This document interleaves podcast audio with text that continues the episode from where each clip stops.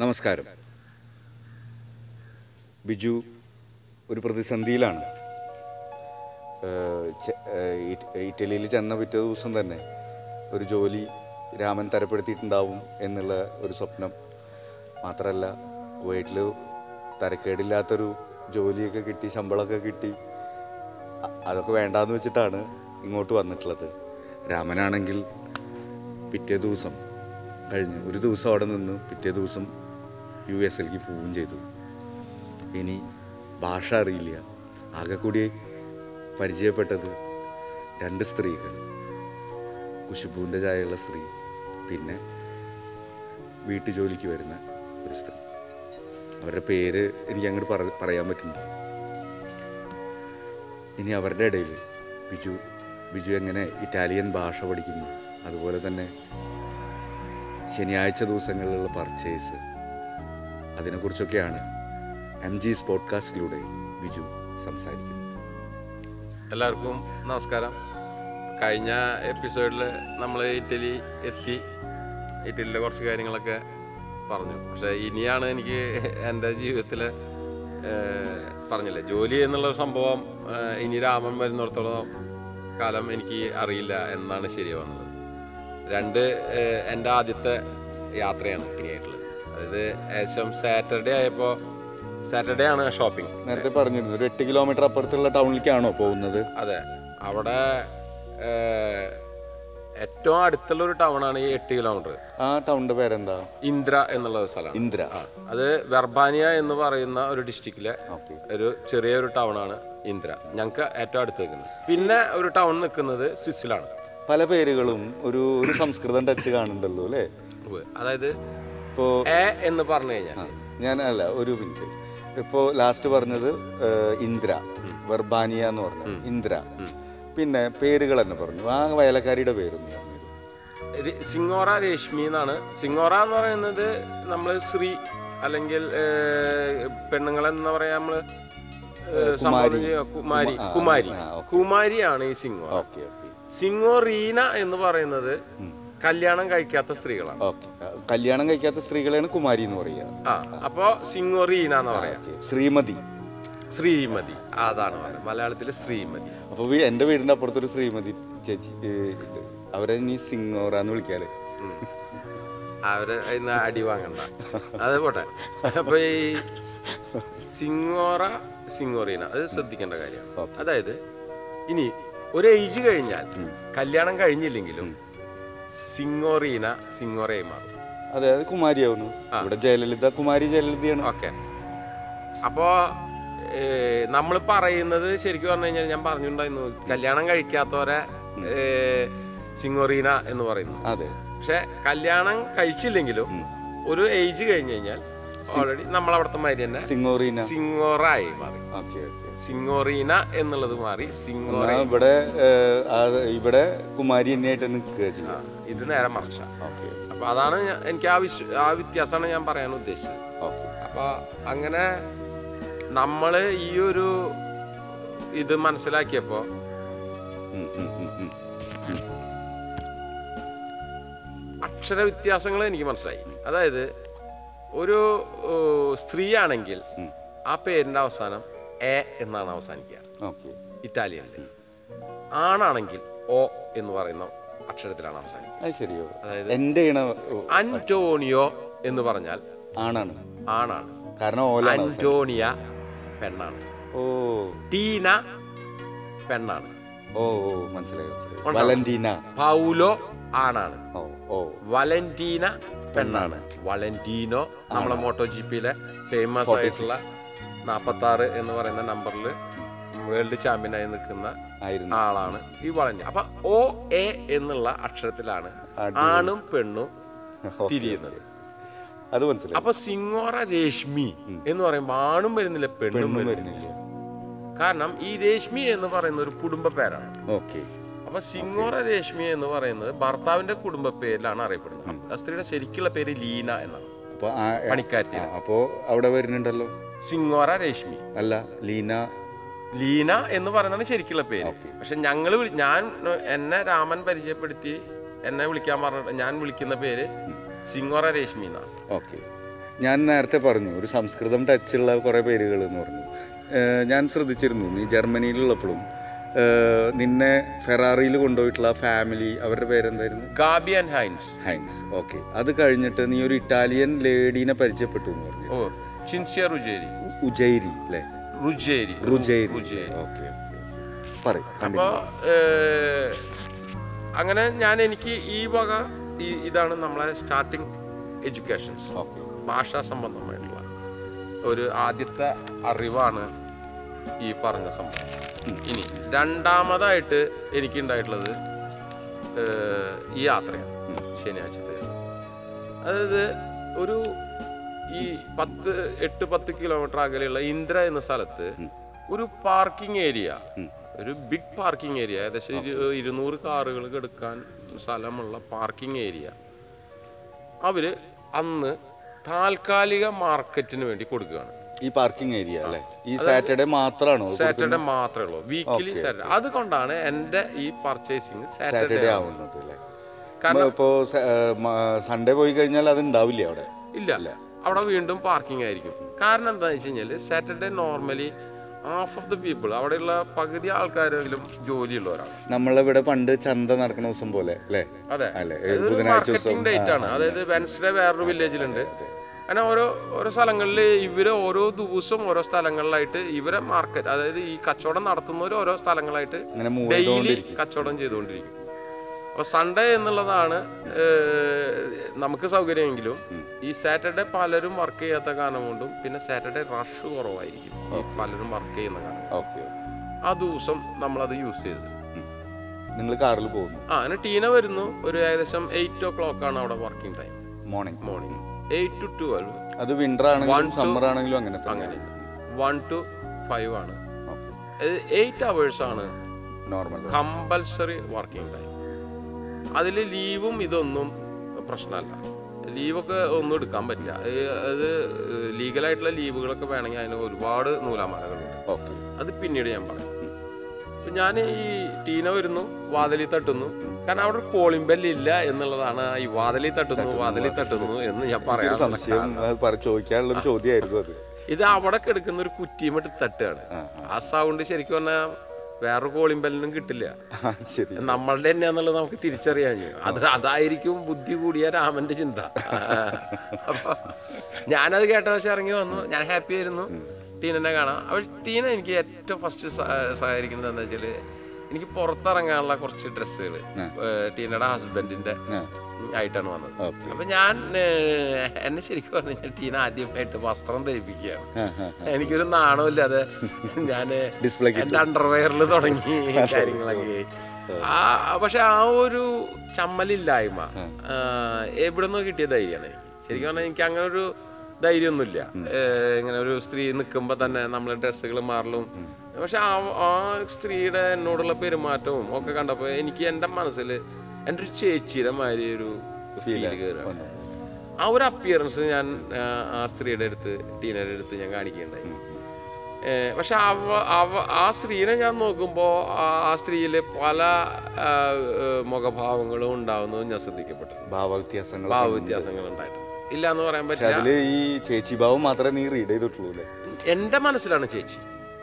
ഞാൻ ഒരിക്കലും പറഞ്ഞിട്ടില്ല ആ വ്യക്തി എന്നെ ഒരു അനിയനായിട്ട് കാണുന്നു. ഓക്കെ. എന്റെ മനസ്സിൽ എനിക്കൊരു ചേച്ചിയായി തോന്നി. കാരണം എനിക്ക് ഡ്രസ്സ് കൊണ്ടുവന്നിരുന്നു. എന്നോട് പറയുന്നു ഇത് ഊരി അതിട് അപ്പൊ ഞാൻ ഊരുന്നു അത് ഇടുന്നു. എന്നെ ശരിക്കും പറഞ്ഞാൽ ഡ്രസ്സ് ചെയ്യിപ്പിച്ച് മൂപ്പർക്ക് ഇഷ്ടമുള്ള ഒരു രൂപത്തിലാണ് എന്നെ കൊണ്ടുപോകുന്നത് അപ്പോൾ ഓൺ ദ വേൽ ഞങ്ങൾ യാത്ര തുടങ്ങുന്നു. ഒരു ചെറിയ ഒരു പാണ്ട എന്ന് പറയുന്ന ഒരു ചെറിയൊരു കാറിലാണ്. കാറിന്റെ പേരാണ് പാണ്ട. Fiat Panda. ഞങ്ങൾ അതിൽ കയറിയിരുന്നു നമ്മൾ ഇപ്പോഴത്തേക്ക് വാഗണറിന്റെ ഇവിടെ ഇവിടെ പുണ്ടോ? പുണ്ടോ എന്ന് പറഞ്ഞിട്ട് വന്നിട്ടുണ്ട്. പല കാറുകളും വന്നിട്ടുണ്ട് ഇറ്റാലിയൻ പണ്ടേ തൊട്ടുണ്ടല്ലോ പ്രീമിയർ പത്മിനി പത്മിനി പാണ്ട പിന്നീട് ഇവിടെ പുണ്ടോ ആയിട്ട് വന്നത്. അപ്പൊ അങ്ങനെ പൂന്തോ എന്ന് പറയുന്നത് സോറി ട്ടാ അതിൽ പറയാൻ കാരണം എന്താ വെച്ചാൽ പൂന്തോ എന്ന് പറയുന്നത് അടുത്തൊരു മോഡലാണ്. അല്ലാണ്ട് പാണ്ടയുടെ പേര് പാണ്ട തന്നെയാണ്. ആ കാറിന്റെ മോഡൽ അങ്ങനെയാണ്. പൂന്തോ എന്ന് പറയുന്നത് സ്വൽപ്പൊടി ഉരുണ്ടിട്ട് അതിപ്പോ അടുത്ത കാലത്തൊക്കെ നമ്മൾ അവിടെ വന്നിട്ടുള്ള അതെ അതെ. പക്ഷെ അത് പേര് മാറ്റി വന്നിട്ടുള്ളതല്ല. അത് വർഷം തന്നെ വർഷം തന്നെ പറയാം അപ്പോൾ ഞാൻ ഈ യാത്ര തുടങ്ങുമ്പോൾ എനിക്ക് വളരെ സന്തോഷമുണ്ടായി. കാരണം എന്താ വെച്ച് കഴിഞ്ഞാൽ എന്റെ മനസ്സിൽ എനിക്കൊരു ചേച്ചീനെ കിട്ടിയ മതി ഞാൻ ചേച്ചിയുടെ അടുത്തിരുന്നു. പിന്നെ ഒരു സന്തോഷം എന്താ വെച്ച് കഴിഞ്ഞാൽ ഈ സ്ത്രീകൾ ഡ്രൈവ് ചെയ്യുന്നത് കാണുക അതിമനോഹരമായിട്ട്. രസകരമായി അവർ ഗിയർ ഇടുന്നത് തന്നെ അറിയുന്നില്ല. ഒരു കുത്തിച്ചവിട്ടില്ല. ഈ മല ഇറങ്ങി പോകുമ്പോൾ ബ്രേക്ക് ചെയ്യുമ്പോൾ നമ്മളിങ്ങനെ ആടുന്നൊരു ഫീലിംഗ് ഇല്ല. വളരെ രസകരമായിട്ടുള്ളൊരു യാത്രയിൽ നമ്മൾ ഈ ടൗണിൽ എത്താണ് ആ- ആ ടൗണിൽ എത്തുമ്പോൾ തന്നെ ഭയങ്കര രസമുണ്ട്. കാരണം വെച്ചാൽ ഇത്രയും യാത്ര ഈ പന്ത്രണ്ട് കിലോമീറ്റർ ഏകദേശം ഈ ലാഗോഡ സൈഡിൽ കൂടെയാണ്. അതായത് ലേക്കിന്റെ തീരത്ത് കൂടെയാണ്. ഇനി തീരം എന്ന് പറയുമ്പോൾ നമ്മൾ വിചാരിക്കും ഒരു ബീച്ചിൽ കൂടെ ഉള്ള യാത്രയാണ്. അല്ല ഈ ലേക്കിനെങ്കാട്ടി ഏകദേശം എട്ടും പത്തും അടി ഉയരത്തിലാണ്. അതായത് മല ഇടിച്ചിട്ടുണ്ടാക്കിയിട്ടുള്ള ഒരു റോഡാണ്. അതായത് അത്ര അടുത്തൊന്നും പറയാൻ പറ്റില്ല. പക്ഷെ നമുക്ക് വ്യൂ ഒരു side one side view lake ലേക്കാണ് അങ്ങനെയുള്ള യാത്ര അവിടെ എത്തുന്നു മാർക്കറ്റിൽ എന്നോട് ചോദിക്കുന്നു എന്തൊക്കെ സാധനങ്ങൾ വാങ്ങണം. നമ്മൾ സാധാരണ വെജിറ്റബിൾ ആയിട്ട് ഞാൻ പറഞ്ഞു കുറച്ച് ക്യാരറ്റ് കുക്കുംബർ പിന്നെ തക്കാളി അതൊക്കെ ഫ്രഷ് ആയിട്ട് സബോള ആ ഇതൊക്കെ ഞാൻ അവിടെ നിന്ന് വാങ്ങി. പിന്നെ എന്നോട് മീറ്റിന്റെ ഐറ്റംസ് ആണ് ചോദിക്കുന്നത്. അവിടെ ഫിഷും ഉണ്ട്. ഒക്കെ വിൽക്കുന്നുണ്ട് പക്ഷെ അതൊക്കെ വേറൊരു രീതിയിലാണ് കേട്ടോ. ഇതൊക്കെ മൂവിങ് വെഹിക്കിളിലാണ് കച്ചവടം. ഇവർ ഇതിന്റെ ഇത് ഓപ്പൺ ചെയ്യുന്നു. ഇതിന്റെ ടൂൾസ് ഒക്കെ പുറത്തേക്ക് വരുന്നു. അതിന്റെ മുകളിൽ ഈ സാധനങ്ങളുണ്ട്. ഉണ്ട് അവർക്ക് ഓൾറെഡി ഇലക്ട്രിസിറ്റി സൗകര്യം ഈ പാർക്കിങ്ങിലുണ്ട് അപ്പൊ അത് കണക്ട് ചെയ്തിട്ട് അവരെ ഫ്രീസർ ഫ്രിഡ്ജ് ഇതൊക്കെ വർക്ക് ചെയ്യുന്നുണ്ട്. മിക്സി വേണമെങ്കിൽ മിക്സി വർക്ക് ചെയ്യും. അപ്പൊ എല്ലാം നമുക്ക് ഈ പറഞ്ഞ മാതിരി ഉണ്ണിക്ക് അത്ഭുതമാകാതെ വീണ്ടും സന്തോഷകരമായിട്ടുള്ള ഒരു ഷോപ്പിംഗ് ആണ് അവിടെ നടക്കുന്നത്. പക്ഷെ എനിക്ക് വിവിധ തരം സംഭവങ്ങളും ഒപ്പം തന്നെ ക്ലോത്ത്സ് വിൽക്കുന്നുണ്ട് ജാക്കറ്റ്സ് വിൽക്കുന്നുണ്ട് ഷൂസ് വിൽക്കുന്നുണ്ട് ഈവൻ ടോയ്സ് വരെ എല്ലാം ഈ മാർക്കറ്റിൽ നമുക്ക് കിട്ടും. അപ്പൊ പലതരം ഹെംസിനെ കാണിച്ചു തന്നിട്ട് എന്നോട് പറഞ്ഞു Biju one slice these one slice these എന്നൊക്കെ പറഞ്ഞപ്പോൾ ഞാൻ ടീനോട് പറഞ്ഞു I don't know the taste no so I don't know എന്ന് പറഞ്ഞിട്ട് ഞാൻ എനിക്ക് ആവശ്യമുള്ള അവസാനം ടീന എത്തിയപ്പോൾ ഒരു കോഴി കണ്ടു അപ്പോൾ ഞാൻ വീണ്ടും കോഴിയിലേക്ക് തന്നെ എത്തി. കാൽ പിടിക്കാൻ ഞാൻ പറഞ്ഞു അതല്ല എനിക്ക് കുക്ക് ചെയ്യാനുള്ള സൗകര്യം ഉണ്ടല്ലോ വീട്ടിൽ. പിന്നെ കാൽ പിടിക്കാലോ? ആ അപ്പൊ ഞാൻ കോഴി വാങ്ങാ എന്നുള്ളൊരു ഐഡിയ ഒരു കോഴിയും വാങ്ങി. അങ്ങനെ ഞങ്ങൾ ആ ഷോപ്പിംഗ് മാർക്കറ്റ് ഷോപ്പിംഗ് കഴിഞ്ഞപ്പോൾ അവിടെ ശരിക്കും പറഞ്ഞാൽ മിസ്സാവുന്ന ഒരു സംഭവം എന്ന് വെച്ചാൽ സൂപ്പർ മാർക്കറ്റിൽ കിട്ടുന്ന ബിസ്ക്കറ്റ്സ് വൈൻ അല്ല വൈൻ ഉണ്ട് ഒരു ഭാഗത്തുണ്ട്. പക്ഷെ ഞാൻ പറഞ്ഞല്ലോ ബിസ്ക്കറ്റ്സ് റൈസ് പിന്നെ ഇപ്പോൾ നമ്മൾ പറയില്ലേ പരിപ്പ് കടല അങ്ങനത്തെ ഒക്കെ ഈ ടിൻ ഫുഡായിട്ട് വരുന്നുണ്ട്. അങ്ങനത്തെ സാധനങ്ങളൊന്നും അവിടെ ഇല്ല. അപ്പം ഞങ്ങൾ ഇവിടുത്തെ ഷോപ്പിംഗ് കഴിഞ്ഞിട്ട് നേരെ പോകുന്നത് ഒരു സൂപ്പർ മാർക്കറ്റ് പെർമനന്റ് ആയിട്ടുള്ള. അവിടെയും ഞാൻ കുവൈറ്റിൽ കണ്ടതിന് ഉപരി വലിയൊരു ഏരിയയിലുള്ള self serving self taking super മാർക്കറ്റാണ് അത് ഒരു വണ്ടി ഞാൻ തള്ളാൻ തയ്യാറാണ് ടീന എന്നോട് ചോദിക്കുന്നു അപ്പോൾ അപ്പൊ ബട്ടർ ചാമ് ബ്രെഡ് ഇങ്ങനത്തെ ഐറ്റംസ് ഒക്കെ ഞാൻ വാങ്ങിയിടുന്നു. അവൾ പാച്ച് ചെയ്യുന്നു. കമം ബീജു. അവൾ ക്യാരി ചെയ്യുന്നു എന്റെ ബാഗ് എന്തൊരു രസാന്നറിയാം. ചേച്ചി അനിയനും അപ്പൊ എനിക്ക് തോന്നി ഈ ചേച്ചിനെ മറ്റൊരു കുട്ടീനെ എനിക്ക് കിട്ടണേ ഞാൻ അപ്പൊ കെട്ടുണ്ടാകുന്നതാണ് ആ. എന്റെ മനസ്സിൽ.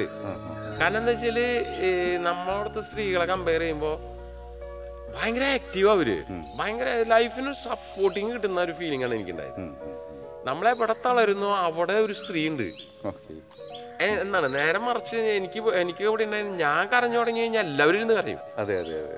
അത്രയും ഇതാണ്. എന്നെ സമാധാനിപ്പിക്കാൻ എന്റെ എന്നോട് മിങ്കിളാവാനോ ശ്രമിക്കാതെ ആ ഒരു വ്യത്യാസം ഞാൻ ഇവിടെ കാണുന്നത് ഈ ടീനയിലൂടെ. പുരുഷന്റെ വ്യക്തിത്വത്തിന് മറികടക്കാൻ സ്ത്രീകൾ ഇവിടെ തയ്യാറാവാതിരിക്കുന്ന ഒരു കാലഘട്ടത്തിലാണ് നീ അങ്ങോട്ട് പിന്നെ ഞാൻ എനിക്ക് ഉണ്ടായത് എന്താ വെച്ചാൽ എപ്പോഴും ഇങ്ങനത്തെ ചെറിയ ഒരു ആഗ്രഹം. അപ്പൊ എന്ന് എനിക്ക് പൗലോനെ കാണാൻ പറ്റും. ടീനയുടെ ഭർത്താവിനെ.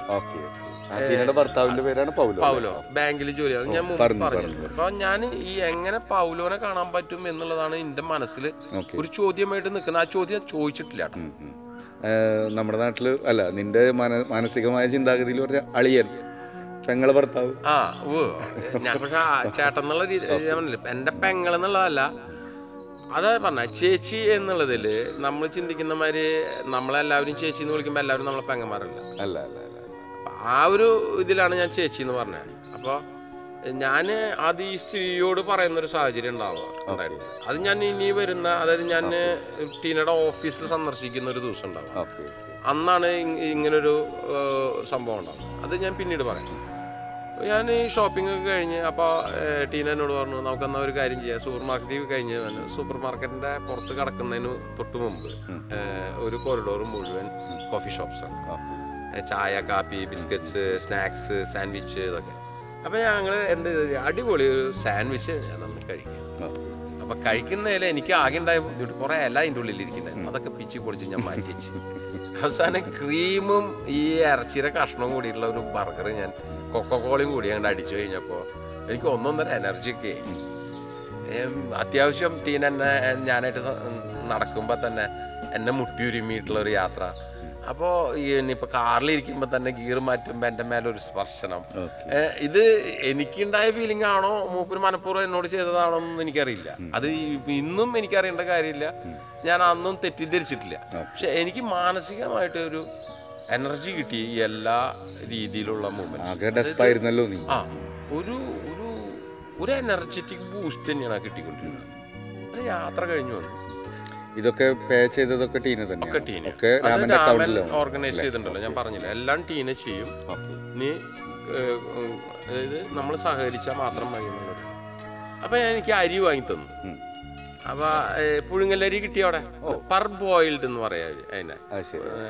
ഇറ്റാലിയനിൽ അത് ഈ ഇംഗ്ലീഷിന്റെ ഗുണമുള്ള കാരണം കൊണ്ടാണ് ഇങ്ങനത്തെ സാധനങ്ങളൊക്കെ ഞാൻ തേടിയെടുത്തത് ടീന എന്നെ ഹെൽപ്പ് ചെയ്താനുണ്ട്. പിന്നെ ഞാൻ ഈ സാധനമൊക്കെ ആയിട്ട് എത്തുന്നു. നിന്റെ ഇടയിൽ കുറച്ച് കുറച്ച് ഇറ്റാലിയൻ വാക്കുകളൊക്കെ പഠിക്കാൻ ശ്രമിച്ചു തുടങ്ങി അത് ഈ ആഴ്ചയിലാണ്. അതായത് ഇത് എന്റെ ഫസ്റ്റ് ഷോപ്പിംഗ് ആണ്. ഇത് കഴിഞ്ഞിട്ട് ഞാൻ അധികം ഭാഷ പഠിക്കുന്നത് ഭാഷയല്ല ശരിക്കും പറഞ്ഞാൽ വാക്കുകൾ പഠിക്കുന്നത് ഈ വേലക്കാരിയിൽ നിന്നാണ്. സിംഗോർ രേഷ്മയിൽ നിന്ന് അതായത് ലീനയിൽ നിന്ന്. എന്താ കാരണം എന്ന് വെച്ച് കഴിഞ്ഞാൽ ലീന ഏകദേശം എനിക്ക് ഒരു ടു ആൻഡ് ടു അവേഴ്സ് തൊട്ട് ത്രീ അവേഴ്സ് വരെ ആ വീടിന്റെ ഉള്ളിൽ ഉണ്ടാവും. ഉണ്ടാവും. മാത്രല്ല ആൾക്ക് ഒരു ഭാഷയും വേറെ അറിയാത്ത കാരണം കൊണ്ട് ഞങ്ങൾ തമ്മിൽ ശരിക്കും പറഞ്ഞ ഒളിപ്പൊറി യുദ്ധമാണ്. അതായത് ഞാൻ ഒളിച്ചു നിൽക്കും നോക്കും. എന്ത് ലീന ചെയ്യുന്നു എന്ന് കണ്ട വശം ഞാൻ പതുക്കെ പോയി തട്ടും. പിന്നെ ആക്ഷനാ അപ്പൊ ഇത് സംസാരിക്കാൻ പറ്റില്ലല്ലോ. ഇതിൽ സംസാരിക്കില്ല ഇതിൽ. സംസാരിക്കണം പക്ഷെ പിന്നെ ആക്ഷനാ അപ്പൊ അതെന്താ? ഇതെന്താ? എന്നുള്ള ആക്ഷൻസ് ആണ്. അപ്പൊ നമ്മൾ ജീവിതത്തിൽ പോലും കേൾക്കാത്ത ഒരു വാക്കാണ് പിന്നെ കേൾക്കുന്നത് അപ്പൊ അതിനെ പത്ത് പ്രാവശ്യം. പിന്നെ എന്റെ കയ്യിൽ ഒരു കടലാസും പേനയുണ്ടാവും അപ്പൊ അതിൽ ഞാൻ എഴുതിക്കും. എങ്ങനെ? ഇറ്റാലിയനിലാണ് എഴുതുന്നത് മലയാളത്തിൽ. എന്നിട്ട്. എന്നിട്ട് ഈ സാധനത്തിന്റെ ചെറിയൊരു ചിത്രം വരച്ചിടും അടുത്ത്. ഈസി ഈക്വൽ ടു ഇടാൻ എനിക്കില്ലല്ലോ. തക്കാളി സമം. തക്കാളി തക്കാളി ഇത് എന്താണ് ഇറ്റാലിയൻ ഭാഷയിൽ പറയുന്നത് തക്കാളിയുടെ ചെറിയൊരു ചിഹ്നം. ചെറിയൊരു ചിഹ്നം. തക്കാളി എന്ന് മനസ്സിലാവുന്ന രീതിയിലുള്ള ഒരു ചിഹ്നം. കാരണം വെച്ചാൽ അല്ലെങ്കിൽ പെട്ടുപോകും. അങ്ങനെ ഞാൻ ഈ മുറ്റത്തെ ആമേര ആമേരെ പേര് പഠിച്ചു. ആമേരെ പേര് തർത്തറുക എന്നാണ്. എന്താ? തർത്തറുക ടാർട്ടൽ എന്ന് പറയുന്ന ഇംഗ്ലീഷ് ഈ വാക്ക് ആമേനെ വളർത്തുക എന്ന് പറയുന്നുണ്ടല്ലോ ഏതാണ്ട് ഇണക്കുണ്ടാവും ആമയ്ക്ക്. നല്ല ഇണക്കുള്ള ആമ അതെ അല്ലേ വിളിച്ചാലൊക്കെ വരും. അതായത് രണ്ട് മൂന്ന് തരം ആമകളെ ഞാൻ അവിടെ വളർത്തുന്നത് കണ്ടിട്ടുണ്ട്. പക്ഷെ അതിൽ പല ആമകളും ഈ ഡിസർട്ട് ആമകളാണെങ്കിൽ അവർ ആറ് മാസം ഉറക്കവും ആറ് മാസമാണ് പുറത്ത് വരിക. ആറ് മാസം നമ്മൾ അവരെ കാണില്ല. ഒരു പോകും നമ്മളെ ഗാർഡനിലാണ് വളർത്തുന്നത് വിന്ററിൽ സമ്മറിൽ ചൂട് തുടങ്ങുമ്പോ കാണാൻ കുറെ മണ്ണും ചെടിയും മേലേക്ക് ആയിട്ട് ഒരു സാധനം പുറത്തേക്ക് വരുന്നത് അത് ആമേര രൂപമല്ല കാണുക. ഏതൊരു മണ്ണും കട്ട വരണ മാതിരി എവിടെ കിടന്നു ആ ആ സാധനമൊക്കെ ഇതിന്റെ പുറത്ത് കിടന്ന് ഉറച്ചേക്കണേ. ഈ മഞ്ഞും തണുപ്പൊക്കെ ആയപ്പോ. അപ്പോ അതൊക്കെ എനിക്ക് ഇഷ്ടമായിട്ടുള്ള നല്ല തമാശകളാണ്. അത് ഇന്ന് ഇത്തിരി കൂടി നന്നായിട്ട് ഞാൻ പറഞ്ഞുതരാം. അപ്പൊ ഇത് ചെറുതായിട്ട് പറയണ കാരണം കൊണ്ടാണ് ഞാനിങ്ങനെ അപ്പൊ ഞാനിങ്ങനെ ചെറിയ ചെറിയ കാര്യങ്ങളൊക്കെ മനസ്സിലാക്കി. പിന്നെ എനിക്ക് മനസ്സിലായി ഈ ടോസ്റ്റർ ബ്രെഡ് എന്ന് പറയുന്ന സാധനം അവിടെ ഒരു നെഗറ്റീവാ വളരെ അപൂർവം ആൾക്കാരാണ് കഴിക്കുന്നത്. അത് ഈ ഇപ്പോൾ ബാറിലൊക്കെ ഫ്രീ ആയിട്ട് കൊടുക്കുന്ന സാധനമാണ്. ഈ കോംപ്ലി ആ പക്ഷെ അവരുടെ ബ്രെഡ് ഉണ്ട്. ഇത്തിരി ഹാർഡ് കവേർഡ് ആണ്. ഉള്ളിൽ നല്ല പഞ്ഞി മാതിരി സോഫ്റ്റ് ആയിരിക്കും അപ്പൊ നമ്മൾ മുറിക്കുമ്പോൾ മുകളിൽ ഭയങ്കര കട്ടി ഉണ്ടെങ്കിൽ പിന്നെ അങ്ങോട്ട് സോഫ്റ്റ് ആയിട്ട് പോകും പിന്നെ അടിയിൽ വീണ്ടും. പക്ഷെ ഈ ഉൾഭാഗം മാത്രമാണ് എന്റെ ആദ്യത്തെ തീറ്റ ഔട്ടർ കട്ട് ഔട്ടർ ഞാൻ കടിച്ചു കളയും. അതാണ് ഇത് പിടിച്ചിട്ട് ചുറ്റോറം ഇങ്ങനെ റൗണ്ട് ആക്കലാണ് എന്റെ ആദ്യത്തെ ഹോബി അത് കഴിഞ്ഞിട്ടാണ് പിന്നെ ഞാൻ ഈ ബട്ടർ ബട്ടർ എന്ന് പറയുമ്പോൾ നമ്മൾ ശ്രദ്ധിക്കണം. നമുക്ക് ഇവിടെ ഏകദേശം അലിഞ്ഞ മാതിരി കിട്ടും അവിടെ നമ്മൾ ചെറുതായിട്ടൊന്ന് ചൂടാക്കിയാലാണ് ഇതിനെ പിടിച്ച് കിട്ടുള്ളൂ. അല്ലെങ്കിൽ നമ്മൾ ഒരു കത്തി വെച്ചിട്ട് ഇങ്ങനെ പതുക്കെ ചരണ്ടി ചരണ്ടി എടുത്തിട്ട് അത് പരട്ടിയിട്ട് ബ്രെഡ് ചൂടാക്കിയാലാണ് മുട്ടി പിടിക്കുള്ളൂ. ഈ തണുപ്പ് കാലകാലമുണ്ട് അപ്പൊ നമ്മൾ എന്റെ മെയിൻ ആയിട്ടുള്ള കാലത്തെ ഭക്ഷണം ബ്രെഡ് ജാമ് ബ്രെഡ് ബട്ടർ പുതിയൊരു സാധനം ടീന എനിക്ക്? നുട്ടല്ല എന്ന് പറയുന്ന ചോക്ലേറ്റ് ക്രീം പക്ഷെ പിന്നീട് എനിക്ക് മനസ്സിലായി അത് നമ്മളവിടെ മാതിരി തന്നെ അവിടെയും ഒരു എക്സ്പെൻസീവ് സാധനമാണ്. വിലയുണ്ട് ആ സാധനത്തിന്. അപ്പൊ എന്റെ കാലത്തെ ബ്രേക്ക്ഫാസ്റ്റിൽ രണ്ട് ഒരു.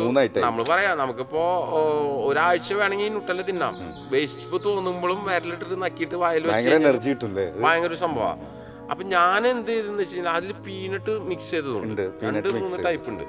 അപ്പൊ ഞാൻ എനിക്ക് ഒരു ഇതുണ്ടായിരുന്നു. സാമ്പത്തിക ബില്ല് ഇനി എങ്ങനെ വരിക എന്നുള്ളത് അറിയില്ലല്ലോ. ഷോപ്പിങ്ങിന്റെ അപ്പൊ നമ്മൾ വില നോക്കാനാണ് ആദ്യമായിട്ട് പഠിക്കുന്നത് അപ്പൊ അതിന് വേണ്ടിയിട്ട് ഇന്നത്തെ മാതിരി ഗൂഗിളിൽ പോയിട്ട് എക്സ്ചേഞ്ച് റേറ്റ് ഒന്നും നോക്കാൻ പറ്റില്ല. ലിറ കണ്ടു? ലിറയാണ്. ഇറ്റാലിയൻ ലിറേനെ ഞാൻ ഡോളറിലേക്ക് കൺവേർട്ട് ചെയ്ത്.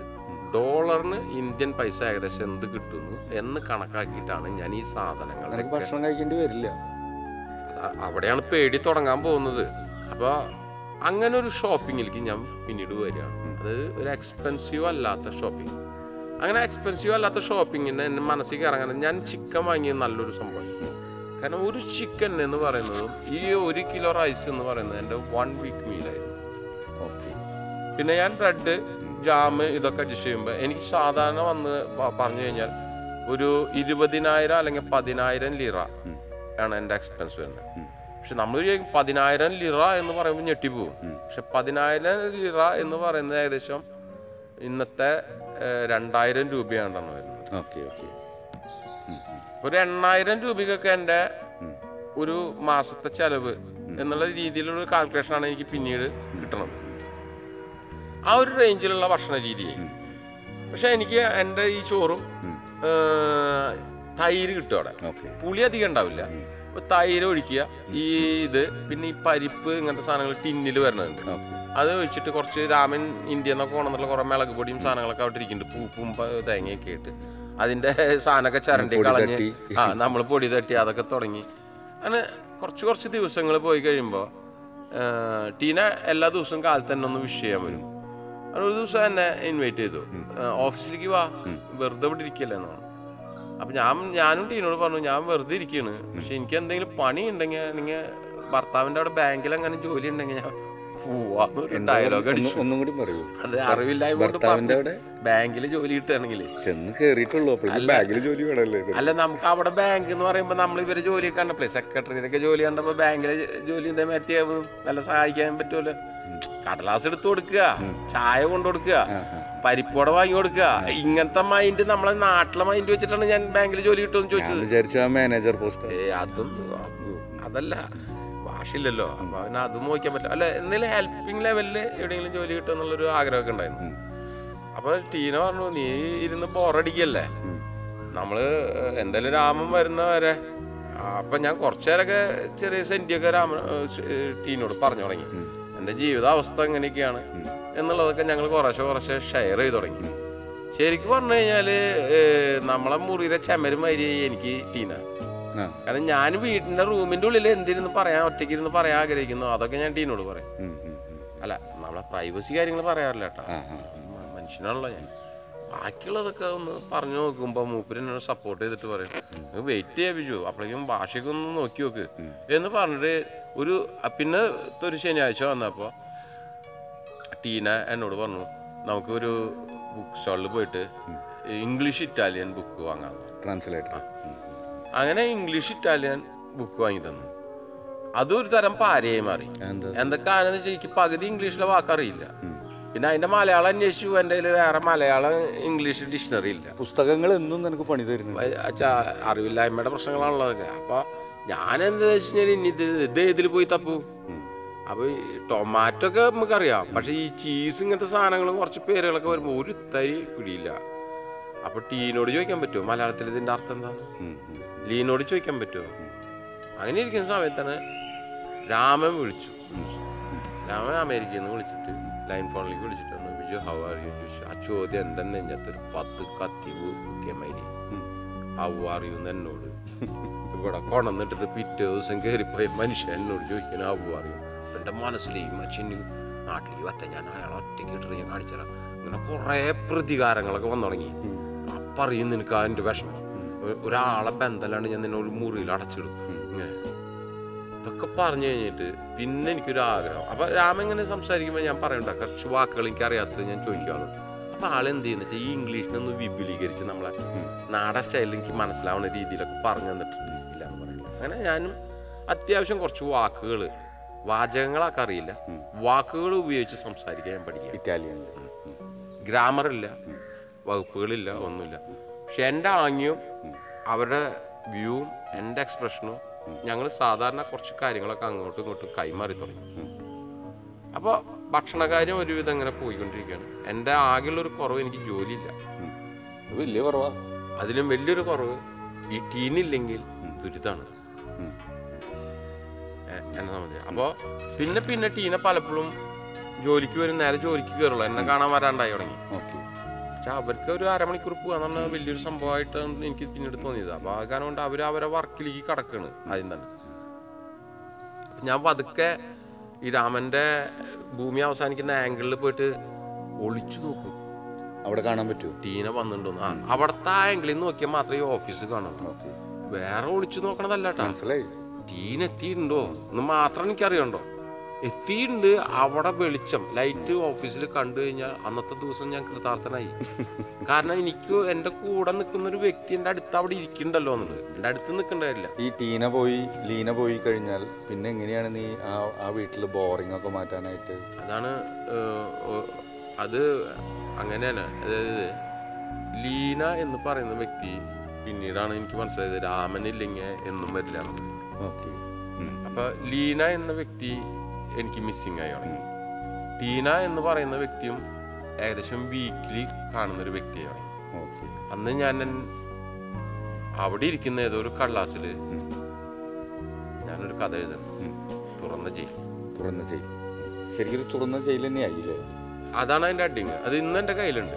ഒരു ദിവസം അത് എസ്റ്റാബ്ലിഷ് ചെയ്യണമെന്ന് എനിക്ക് ആഗ്രഹമുണ്ട്. കാരണം നമുക്ക് എല്ലാ സ്വാതന്ത്ര്യമുണ്ട്.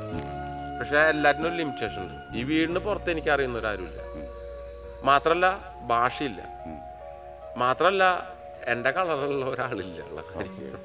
അപ്പോൾ സമാസമാടാൻ ഒരു സംഭവം എന്റെ കയ്യിലില്ല. ഇരുന്ന് ചിന്തിച്ചാൽ സെന്റി മാത്രമേ ഉള്ളൂ. അപ്പൊ ചിന്തിക്കാനുള്ള ഒരു സന്ദർഭം നോക്കുമ്പോ അത് അതിനൊരു ജയിലിന്റെ മാതിരി കാരണം അതിനൊരു ലിമിറ്റേഷൻ ഉണ്ട്. ചിന്തകൾക്കും നമുക്ക് ഒരു ലിമിറ്റ് വിട്ട് പോകാൻ പറ്റില്ല. പിന്നെ എനിക്ക് കൂടെ എന്റെ ജീവിതത്തിൽ എന്റെ കൂടെ നിൽക്കുന്ന സിഗരറ്റ് ഇല്ല പിന്നെ നാടൻ കള്ളില്ല. അല്ല അങ്ങനത്തെ വല്ലതൊക്കെ കുടിക്കുന്ന കാലത്ത് നിന്നാണല്ലോ നമ്മൾ നാട് വിടുന്നത്. അപ്പോൾ മദ്യങ്ങളില്ല എന്നൊക്കെ പറയാം പിന്നീട് ആ ഇരിക്കുന്ന സമയത്താണ് നമ്മൾ ഇങ്ങനെ വീട്ടിലേക്കുള്ള എഴുത്ത് എഴുതാൻ തുടങ്ങുന്നത്. എന്റെ ഞാൻ ഇങ്ങനെ ആദ്യത്തെ എഴുത്ത്. നമ്മളിപ്പോൾ നമ്മളിപ്പോ അഞ്ചാറ് എപ്പിസോഡിലാക്കിയിട്ട് പറഞ്ഞിട്ടുള്ള കാര്യങ്ങളൊക്കെ ഞാൻ എന്റെ വീട്ടിലേക്ക് എഴുതുന്നത് ഇത്രയും നാൾ കഴിഞ്ഞിട്ടാ. ഓക്കെ അപ്പോൾ എഴുതും. അവർക്ക് വിഷമമുണ്ടെന്ന് തോന്നുമ്പോൾ ആ പേജ് മാറ്റിക്കും.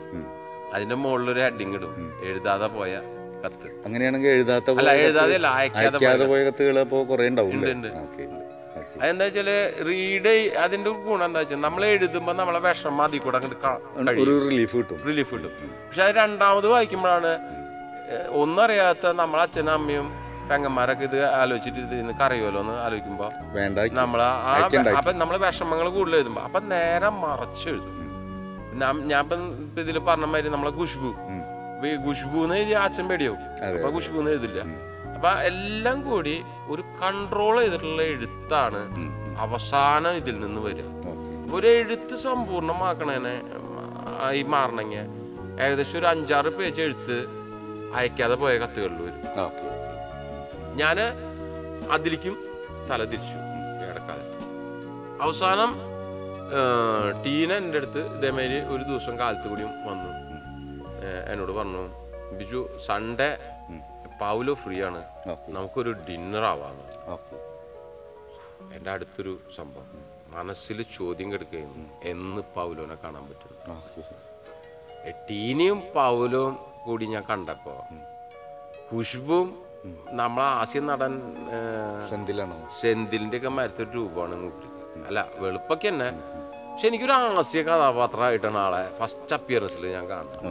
അതേമാതിരി തന്നെ നല്ല തമാശക്കാരനായിരുന്നു അതും ഒരു സക്സസ് ആയി. നമുക്കൊരു എനർജി കിട്ടി. പൗലോ ഇംഗ്ലീഷ് പറയൂ? പൗലോ ഡ്രാമ അങ്ങനത്തെ സംഭവങ്ങളിലൊക്കെ പങ്കെടുക്കുന്ന ഒരു വ്യക്തി മുറിയൻ ഇംഗ്ലീഷാണ് പക്ഷെ ഹൈ ആക്ഷൻ എക്സ്പ്രഷൻസും ഇതും കണ്ടു കഴിഞ്ഞാൽ നന്നായി ഭാവാഭിനയം ഉണ്ട്.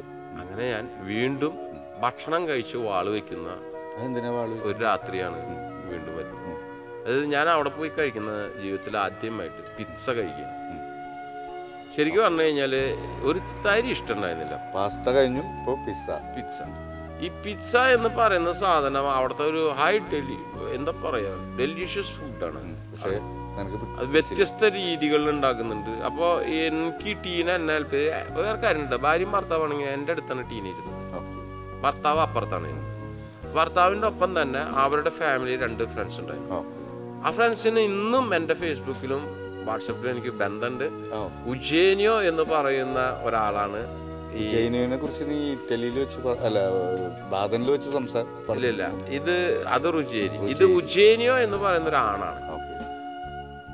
അവ അവ ആ വ്യക്തി കല്യാണം കഴിച്ചിട്ടുള്ളത് വളരെ യങ്ങസ്റ്റ് ആയിട്ടുള്ളൊരു ഗേളിനെയാണ് ഓക്കെ. ഞാൻ ആദ്യം അച്ഛനും മോളാണ് വിചാരിച്ചത്. പക്ഷെ ഇന്നും അവർ ഒരുമിച്ച് ജീവിക്കുന്നു.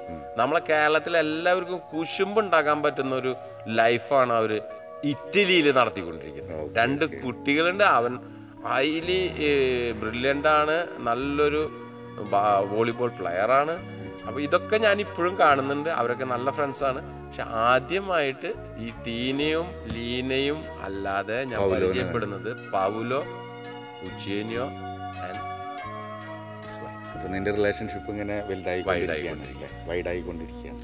അവിടെ എന്നെ ഉപയോഗിച്ചുകൊണ്ട് തന്നെ ചില ആസ്യങ്ങളൊക്കെ അവരുണ്ടാക്കുന്നു. പൗലോ ആണ് അതിന് മുൻകൈ എടുത്തിരുന്നത്. പല ചോദ്യങ്ങൾ ഉണ്ടായിരുന്നു തമാശകൾ ഉണ്ടായിരുന്നു ആ നല്ലൊരു ഡിന്നറായിരുന്നു പക്ഷെ വീട്ടിൽ വന്നു ഞാൻ വാൾ വെച്ചു. പിച്ചൊക്കെ പോയി. അങ്ങനെ വീണ്ടും രണ്ടാമത്തെ ഒരു വാൾ വെപ്പ് ഭക്ഷണത്തിലൂടെ വീണ്ടും ഞാൻ എന്റെ കാര്യങ്ങൾ ബ്രെഡും ജാമും ജ്യൂസൊക്കെ എടുത്ത് കുടിച്ച് ഞാൻ അന്നത്തെ ദിവസവും അതായത് എന്റെ ഫസ്റ്റ് ഒരു ഫ്രണ്ട്സ് എന്ന നിലയിലുള്ള ഔട്ടിങ് ഇറ്റലിയിൽ അവസാനിക്കും. ഇനി ഉണ്ടാവുന്നത് ഇനി ഉണ്ടാവുമെന്ന് വെച്ചാൽ ഇനി പറയാൻ എനിക്ക് ഇഷ്ടമുള്ള കാര്യങ്ങൾ എന്ന് വെച്ച് കഴിഞ്ഞാൽ ഇനി എന്നെ ഞാൻ ഒറ്റയ്ക്ക് യാത്രകൾ തുടങ്ങുന്ന സമയം. അതായത് ഞാൻ എന്റെ തുറന്ന ജയിലിനെ ഞാൻ ജയിലല്ലാതാക്കാൻ ശ്രമിക്കുന്ന കുറെ കാര്യങ്ങൾ അടുത്ത എപ്പിസോഡിലൂടെ അപ്പുമായിട്ട് ഞാൻ ഷെയർ ചെയ്യാം. ഒരു കാര്യം ഇതിൽ ഇതിൽ ഈ ഇത് ഈ പർട്ടിക്കുലർ പാർട്ടിക്ക് പോകുമ്പോൾ നീ മീശ പഠിച്ചിട്ടുണ്ടായിരുന്നു? ഇല്ല ഇല്ല. ഇല്ല മീശ പഠിക്കുന്നത് എപ്പോഴാണെന്ന് ഞാൻ പിന്നീട് പറഞ്ഞു. Okay okay. അടുത്ത എപ്പിസോഡിൽ വരാം കാസ്റ്റവേ എന്ന് പറഞ്ഞൊരു മൂവി ഉണ്ട്. വേൾഡ് ഫേമസ് മൂവിയാണ് അതിലുള്ള ഒരു ഒറ്റപ്പെടലിന്റെ ഒരു പകുതി ഭാഗമെങ്കിലും ചിലപ്പോൾ ബിജുവിന് ഈ പറഞ്ഞ ലാഗോ മജോറിൽ ഉണ്ടായിട്ടുണ്ടാവാം. ഒരു തുറന്ന ജയിൽ. തുറന്ന ജയിലിനെ കുറിച്ച് ബിജു അന്ന് എഴുതി വെച്ചിട്ടുണ്ട് കുറേ കാര്യങ്ങൾ. അതുപോലെ തന്നെ അയക്കാതെ പോയ കത്തുകളും ഉണ്ട് ബിജുവിന്റെ കയ്യിൽ. അത് രണ്ടും ഇപ്പോഴും ഉണ്ട് ബിജുവിന്റെ കയ്യിൽ. കുറച്ചൊക്കെ സമയം കിട്ടുകയാണെങ്കിൽ അതിലെ കണ്ടൻസൊക്കെ നമുക്ക് ഒന്ന് എം ജി പോഡ്കാസ്റ്റിൽ ബ്രീഫ് ചെയ്യാൻ പറ്റുമെന്ന് വിചാരിക്കുന്നു. ഉറപ്പില്ല. എന്തായാലും അടുത്ത ആഴ്ച വീണ്ടും കേൾക്കാം.